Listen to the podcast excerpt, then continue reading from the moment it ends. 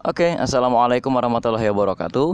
Saya Amar Arisalah dari Departemen Kebudayaan kami. Saya bersama dengan dua orang aktivis perempuan yang mana dua orang aktivis perempuan ini yang satu adalah Mbak Marsia Rizky Hamdallah beliau adalah pengamat regulasi seputar perempuan atau regulasi seputar hak-hak perempuan dan yang satu lagi adalah Mbak Nabila. Mbak Nabila ini adalah aktivis perempuan yang concern mengamati bagaimana posisi atau peran atau advokasi perempuan dalam berbagai macam agama yang ada di dunia ini. Kebetulan beliau adalah orang yang memang fokusnya mengkaji berbagai macam agama atau perbandingan agama. Oke, okay, uh, eh, selamat sore Mbak Marsia dan Mbak Nabila. Ya, selamat sore. Uh, nama saya Nabila. Saya kuliah di jurusan studi agama-agama.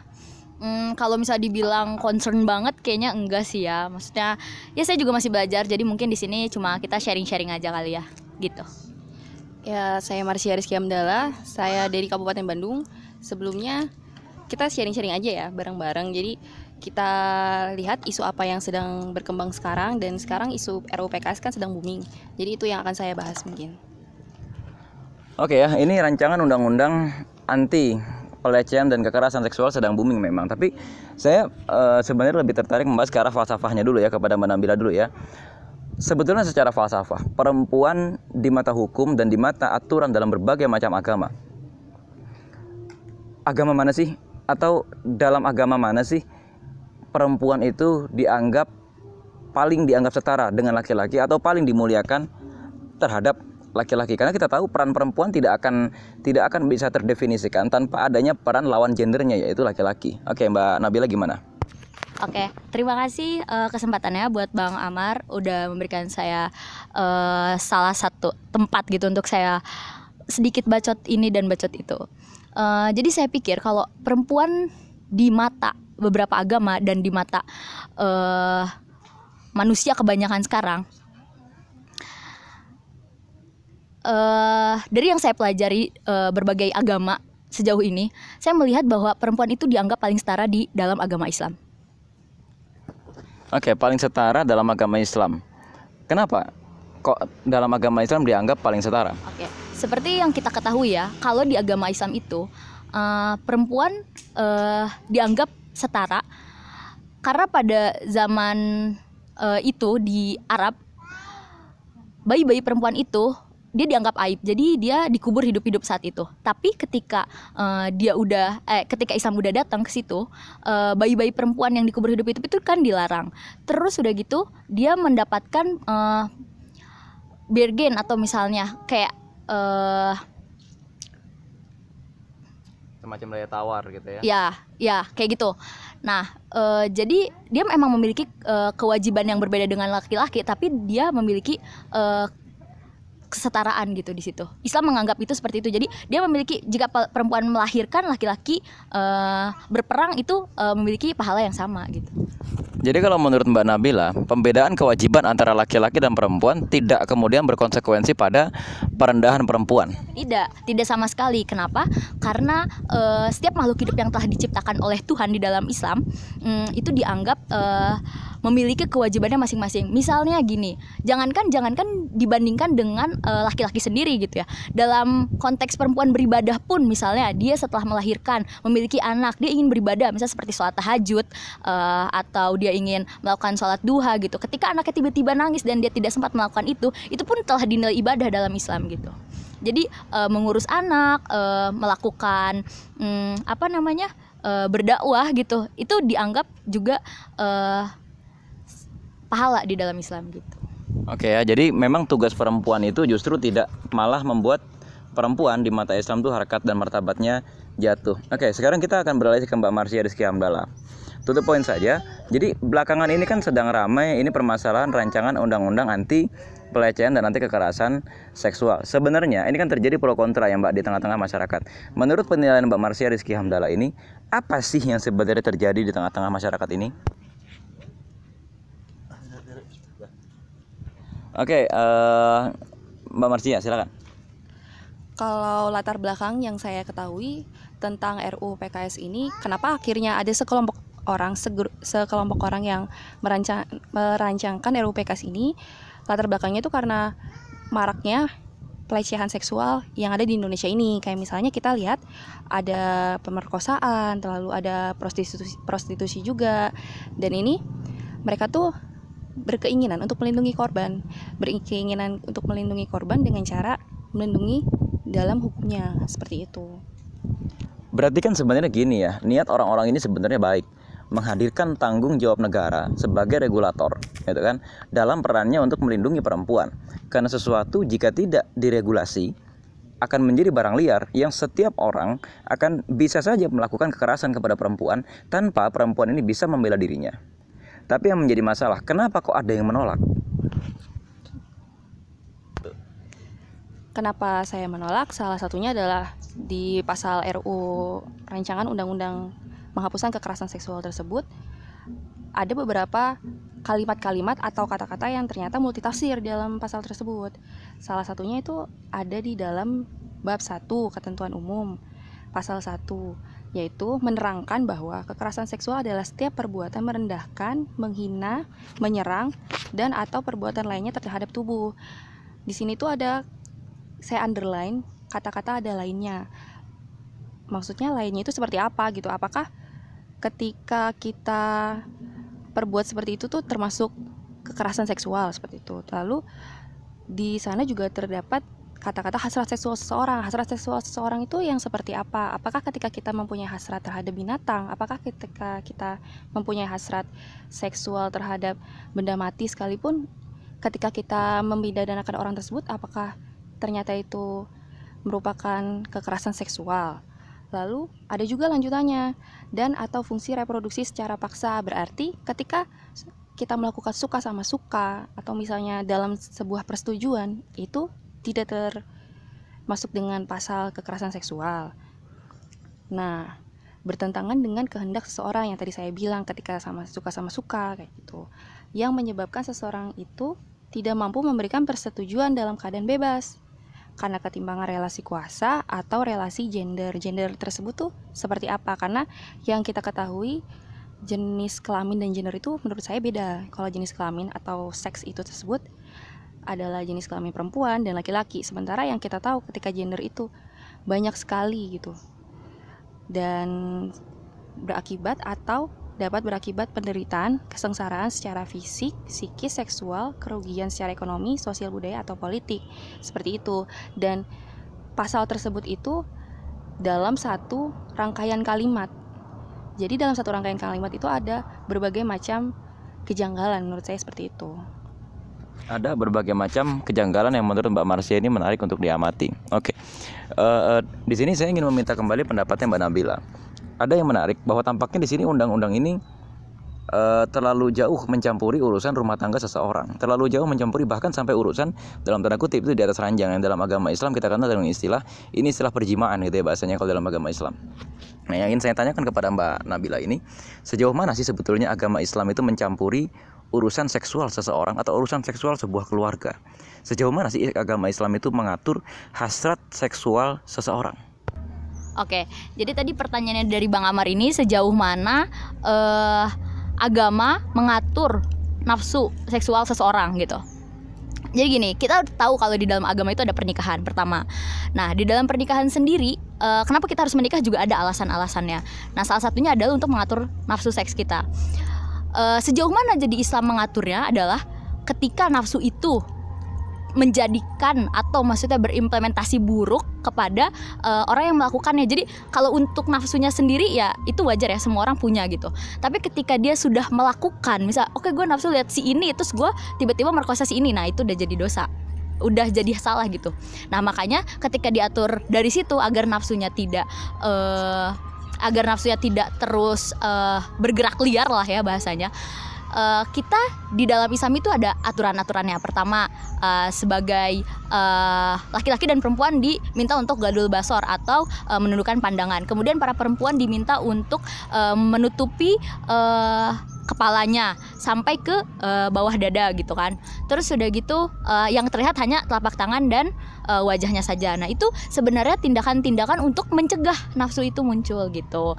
Nah, tapi ketika uh, akhirnya nafsu itu muncul uh, dan misalnya solusinya salah satunya uh, dengan menikah, dia kan setelah menikah eh, ketika menikah pun ada syarat-syaratnya gitu. Terus kalau misalnya nggak kuat gimana? Ya udah kita ada apa? Preventifnya lagi. Puasa ya kan? Yang kayak gitulah. Gitu mungkin. Oke ya, ini situasinya agak ingar-bingar sebab kita emang ada di tengah kota Bandung ya, di sebuah taman di tengah-tengah kota Bandung. Jadi kita membaur bersama dengan keramaian warga. Ya. Nah itu ramai banget ya, ada keramaian warga segala macam. Kita kembali kepada Mbak Marsia. Sebetulnya apa sih dampak paling buruk dari rancangan undang-undang anti pelecehan dan anti kekerasan seksual ini? Kalau menurut saya dampak paling buruk itu adalah ketahanan keluarga. Kenapa ketahanan keluarga? Karena di sini yang seperti saya bilang sebelumnya, di dalam bab ketentuan umum tersebut kita dapat melihat ada kata-kata seperti relasi kuasa, lalu ada juga persetujuan dalam keadaan bebas. Nah, maksudnya apa sih? Contoh, ketika seorang ibu menyuruh anaknya untuk berpakaian rapi, menyuruh anak perempuannya untuk berpakaian rapi, lalu menutup aurat, tidak menampakkan hal-hal yang tidak harus ditampakkan. Nah, itu termasuk pemaksaan dan ibu tersebut bisa dipidanakan karena ternyata anak tersebut dipaksa oleh ibunya misalnya. Lalu contoh lain adalah ketika seorang istri tidak mau melayani suaminya dalam arti beribadah terhadap suami istri gitu kan. Uh, istri, istri tersebut misalnya sedang keadaan tidak mau lalu suaminya menginginkannya ketika dia merasa dipaksa atau di luar dari kehendak dia maka seorang istri itu bisa mempidanakan suaminya sendiri gitu dengan pasal yang terdapat di RUU PKS lalu juga ada lagi yang paling membahayakan dan mengkhawatirkan adalah ketika seks bebas itu sendiri. Bagaimana dengan prostitusi? Bagaimana dengan prostitusi online? Ketika melakukannya suka ada, suka sama suka, lalu tidak ada paksaan dan saling menguntungkan kedua belah pihak, apakah kita bisa mempidanakan mereka gitu kan? Tidak ternyata karena di pasal yang terdapat di RUU PKS tersebut uh, ketika dalam keadaan bebas, ketika dalam keadaan tidak terpaksa itu tidak termasuk kekerasan seksual seperti itu. Oke ya, berarti kalau tidak dalam keadaan terpaksa, tidak termasuk ke dalam kekerasan seksual. Berarti secara langsung gitu ya, Mbak Marsia di sini mengatakan juga bahwa ini pasal atau ini undang-undang memang pada akhirnya akan melegalkan perzinahan. Ya, Oke ya. Sebenarnya mengenai ini saya juga punya satu satu satu analisis. Memang kita sama-sama tahu banyak organisasi filantropi di luar sana yang fokusnya memang untuk meniadakan agama dan salah satu cara untuk meniadakan agama adalah meniadakan lembaga keluarga. Kenapa? Karena keluarga itu dianggap sebagai alat yang paling efektif untuk mewariskan sebuah agama. Di negara-negara barat atau di negara-negara yang basisnya adalah negara-negara industri, ketika lembaga negara itu apa namanya ketika lembaga agama itu tidak sinkron dengan lembaga keluarga atau ketika lembaga keluarga itu tidak menurunkan agama, maka di sana terjadi gelombang ateisme karena memang Islam itu menitik beratkan pada keluarga sebagai tempat pertama mendidik anak memahami nilai-nilai agama. Ya kan? Sehingga ketika di sini tidak jelas lagi fungsi agama dalam konteks perzinahan merajalela, gitu kan? Ikatan pernikahan menjadi tidak ada dan lain-lain akhirnya manusia akan berkumpul seperti binatang. Mungkin di sinilah relevansinya agama akan terhapus secara pelan-pelan. Ya, ya kan? Mungkin di di situ ya. Oke. Uh, terakhir Mbak, ini buat teman-teman di luar sana, menurut Mbak Mbak Nabila gitu ya bagaimana cara kita untuk cara terbaik kita ini sebagai mahasiswa mencegah perzinahan. Cara yang paling elegan untuk mencegah perzinahan itu gimana caranya? Oke, mungkin hal paling konkret yang bisa kita lakuin sekarang ya sebagai uh, sebutlah milenial gitu. Kita bisa melakukan dengan tidak mendekati zina. Jadi mendekat tidak mendekati zina itu kayak gimana? Yang gak usah pacaran lah pertama itu aja. Terus udah gitu berteman berteman sama cowok. Enggak gue nggak pacaran mbak. Tapi gue punya teman cowok banyak. Ya dijaga juga interaksi kita sama anak-anak cowoknya kayak gimana. Banyak kan yang kayak uh, teman tapi rasa pacar gitu. Teman tapi rangkul-rangkulan. Teman tapi pergaulannya mungkin uh, bebas banget gitu. Nah hal-hal kayak gitu kita mulai jauhi aja lah. Buat apa kita uh, jatuh ke dalam uh, lubang yang gak akan memberikan manfaat juga buat kita? Kenapa kita nggak coba uh, melakukan hal-hal yang lebih bermanfaat yang emang bisa uh, mendobrak hidup kita ke depannya gitu. Gitu sih.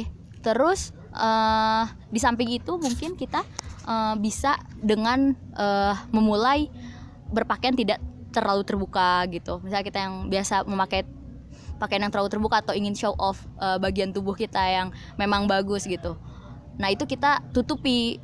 Karena dari situlah biasanya muncul nafsu-nafsu itu gitu Oke ya, jadi menurut Mbak Nabila kita harus menghindari hal-hal yang memang bisa memicu hawa nafsu gitu ya agar e, masyarakat memang lebih tertib juga gitu ya. Nah sekarang menurut Mbak Amarsi ya, apa sih hal-hal yang kira-kira e, bisa kita lakukan agar rancangan undang-undang anti kekerasan dan anti pelecehan seksual ini yang menyimpan bahaya tersembunyi tidak jadi disahkan atau bagaimana caranya agar masyarakat sadar bahaya ini?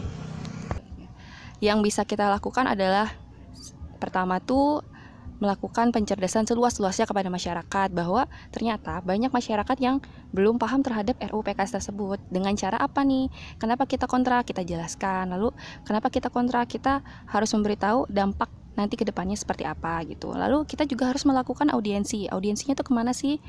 Ke partai-partai pengusung RUU PKS tersebut, yaitu ada tiga partai ini, tiga, tiga fraksi partai pendukung gitu.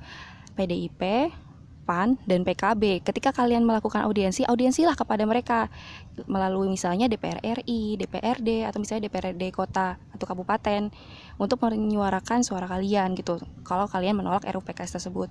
Lalu yang ketiga, kita bisa dengan menjaga lingkungan kita, menjaga lingkungannya dalam hal menjaga agar tidak menimbulkan potensi-potensi perzinahan itu sendiri gitu. Lalu yang terakhir adalah bagaimana caranya nih? Dengan cara kita berkumpul dengan orang-orang yang concern untuk menolak RUU PKS tersebut. Jangan sendirian karena ketika kita sendirian kita tuh nggak bisa gitu. Kita harus berkumpul bareng bersatu untuk menyuarakan kenapa kita menolak RUU PKS tersebut. Seperti itu dari saya. Oke ya kalau dari saya pribadi saya juga menyarankan kepada teman-teman semua tampaknya para aktivis Islam sekarang itu kurang memahami ya bagaimana proses sebuah regulasi bisa disahkan menjadi undang-undang. Sehingga seolah-olah sudah jadi RUU baru kita kalang kabut ya. Baru kita kalang kabut wah ternyata ada ini ternyata ada itu. Ya, ya. jadi tampaknya bagus juga nih ya kalau di tengah-tengah perempuan itu ada satu organisasi atau ada satu kelompok orang yang concern mencerdaskan perempuan agar hak anda itu ternyata sedang diperjuangkan loh di parlemen gitu kan sebenarnya tidak kalah penting memilih partai mana yang berkuasa di parlemen, ya kan? Ketimbang gitu kan kita hanya fokus memperjuangkan siapa pemimpin yang akan bertahan di eksekutif. Ternyata kebanyakan gitu ya urusan-urusan e, hidup kita diatur oleh undang-undang yang diciptakan oleh parlemen. Itu yang pertama. Terus yang kedua memang diskusi-diskusi kita mengenai misalnya hu, apa seksual dalam Islam atau seksual dalam konteksnya negara dan relasi kuasa dan lain-lain itu juga penting untuk dilaksanakan. Agar apa? Agar kita menjadi satu generasi bangsa ini yang memahami betul ke mana berjalannya arah moralitas bangsa ini. Kira-kira begitu ya. Karena kan ini masalahnya moral. Ketika moral ingin dilembagakan menjadi sebuah hukum ternyata justru moral ini bertentangan dengan idealisme bangsa kita. Kira-kira itu yang bisa kita diskusikan hari ini di sebuah taman yang cukup indah di pusat kota Bandung. Uh, wassalamualaikum warahmatullahi wabarakatuh. Baik, assalamualaikum warahmatullahi wabarakatuh. Ini adalah segmen tambahan dari kajian mengenai rancangan undang-undang anti pelecehan dan kekerasan seksual. Saya ingin menambahkan satu hal uh, di, di di luar konteks diskusi kita uh, salah satu konsekuensi dari rancangan undang-undang anti pelecehan dan kekerasan seksual adalah perlindungan terhadap kekerasan rumah tangga. Yang di situ dikatakan ada satu konsekuensi logis yang dinamakan uh, suami bisa memperkosa istri. Dalam konteks ini, kenapa di Islam tidak ada? Atau apakah ini ada dalam Islam? Baik. Persoalan pertama, Pernikahan dalam Islam jangan dibayangkan seperti pernikahan dalam agama lain atau jangan dibayangkan pernikahan itu dalam konteks kebudayaan lain. Justru pernikahan yang ada dalam Islam itu menjawab agar jangan sampai terjadi kekerasan dalam rumah tangga dan agar jangan sampai juga terjadi hal-hal yang mungkin dalam hal ini ada relasi kuasa antara laki-laki kepada perempuan yang berlebihan. Kalau kita lihat misalnya dalam surat yang ada di Al-Qur'an gitu ya. Bahkan ada satu surat khusus yang dinamakan surat Al-Mumtahanah. Perempuan-perempuan yang mengajukan gugatan bahwa mayoritas kejadian pernikahan yang ada dalam Al-Qur'an adalah kejadian perempuan yang menggugat. Di hadapan hukum Islam, perempuan itu mendapatkan hak untuk menggugat suaminya itu dulu secara yurisdiksi Islam ini harus dipahami gitu loh agar kita jangan sampai seolah-olah agama itu hanya bagi laki-laki. Sementara dalam Islam sendiri, perempuan itu dibebaskan untuk memberikan gugatan. Hal inilah yang kemudian tidak ada dalam agama-agama yang ada di Arab pada saat itu sebelum Islam. Itu yang pertama. Yang kedua, proses pernikahan saja menuju proses pernikahan itu dalam Islam disederhanakan sekaligus diperumit. Disederhanakannya di mana? Syarat-syarat yang sifatnya keduniaan yang tidak mengukur masalah moral, yang tidak mengukur standar moral seorang suami dihapus. Karena kita tahu standar pernikahan ya syarat sah wajibnya syarat sah menikah adalah adanya uh, akad nikah, adanya wali, adanya saksi, adanya mempelai dan adanya mahar. Sementara Rasulullah mengajukan kepada laki-laki untuk berusaha keras mencari mahar yang berharga sebagai wujud keseriusan dia untuk menikahi seorang perempuan dan kepada perempuan dianjurkan untuk memurahkan atau memudahkan bukan memurahkan ya, memudahkan mahar agar pernikahan cepat terlaksana secara moral sebetulnya perempuan itu hanya mau memudahkan mahar. Bila mana sang perempuan ini sebetulnya sudah jatuh cinta kepada sang suami di mana Rasulullah atau Al-Quran itu juga memberikan kebebasan kepada perempuan untuk menolak calon suaminya bila mana ia tidak suka. Dan dalam hal ini pertimbangannya sangat feminin. Pertimbangannya sangat feminin. Mengapa? Rasulullah sendiri mengatakan ketika perempuan itu mau menikah ibunya itu berhak dimintai pertimbangan. Gitu loh. Dan pertimbangan ini nilainya berbeda dengan pertimbangan yang datang dari bapak. Yang kedua, biasanya itu ada perkara-perkara adat, di antaranya harus dangdutan atau misalnya dalam dalam dalam beberapa hal itu harus ada upacara adat yang begini yang begitu, biayanya mahal. Dalam Islam ini tidak dijadikan syarat karena apa? Biaya yang mahal atau mahar yang mahal ternyata tidak menjadi ukuran standar moral seseorang ketika dia menikah dengan seorang istri. Dalam hal ini itulah mengapa dalam Islam gitu ya. Salah satu solusi dari pernikahan yang akan berakibat kepada kekerasan dalam rumah tangga adalah ta'aruf. Seseorang dianjurkan mencari aib calon suaminya, dianjurkan mencari aib calon istrinya agar dia betul-betul mengetahui siapa calon istrinya dan siapa calon suaminya. Nah ini yang jadi persoalan sehingga kekerasan dalam rumah tangga itu mungkin tidak ada akhirnya kalau proses ini berjalan ideal. Kita tahu dalam pernikahan sahabat Nabi, contohnya siapa yang tercantum dalam Al-Quran, gitu ya, e, kisah Zaid bin Harithah. Nah, itu coba cari di Al-Quran kisah Zaid bin Harithah ini itu Rasulullah itu menikahkan mereka berdua dalam kondisi sebetulnya mereka berdua dalam kondisi yang sama-sama tidak ridho. Tapi karena ini perintah Allah mereka laksanakan. Dan kemudian Ya, di sini yang mengagumkan adalah Rasulullah atau Allah itu memberikan kebebasan kepada Zainab gitu Sebagai wanita tidak kemudian yang terjadi adalah kekerasan rumah tangga, tidak. Gitu loh. Malah yang menjadi persoalan kemudian Zainab dan Zaid bin Harithah ini mendapatkan satu kehormatan yaitu kisah cinta atau kisah rumah tangga keduanya dicantumkan ke dalam Al-Quran sebagai salah satu kisah rumah tangga yang pantas menjadi teladan bagi orang-orang muslim. Kita tahu mereka berdua akhirnya bercerai. Bercerai lantaran apa?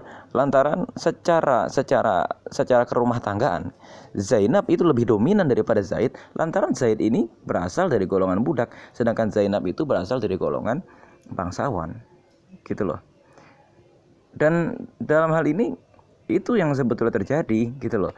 Islam itu sangat sangat memberikan pembebasan kepada uh, dua orang yang sedang menikah dan pembebasan ini dari potensi-potensi terjadinya kekerasan dalam rumah tangga. Bahkan seorang laki-laki sangat dilarang keras memukul istrinya. Sangat dilarang keras membentak istrinya. Bahkan perempuan dalam Islam itu bisa mengajukan gugatan perceraian. Gitu loh. Nah, yang jadi persoalan di sini adalah sejauh mana kalau dikatakan uh, uh, ada pemerkosaan kepada istri. Pertanyaan saya yang paling penting adalah sejauh mana Islam mencampuri urusan-urusan privat, gitu loh urusan privat itu kan dalam arti urusan hubungan di antara kedua manusia yang dalam urusan seksual. Ini yang seharusnya menjadi diskursus besar. Jangan kalau kita itu mau memerangi Islam, itu caranya tuh muter-muter. Langsung aja bilang saya tidak suka dengan agama Islam. Ini kan sasarannya begitu. Nggak usahlah kemudian kita pakai ada pemerkosaan kepada istri dan lain-lain. Kebetulan aja tuh agamanya Islam, padahal agama Islamnya tidak begitu. Itu kira-kira.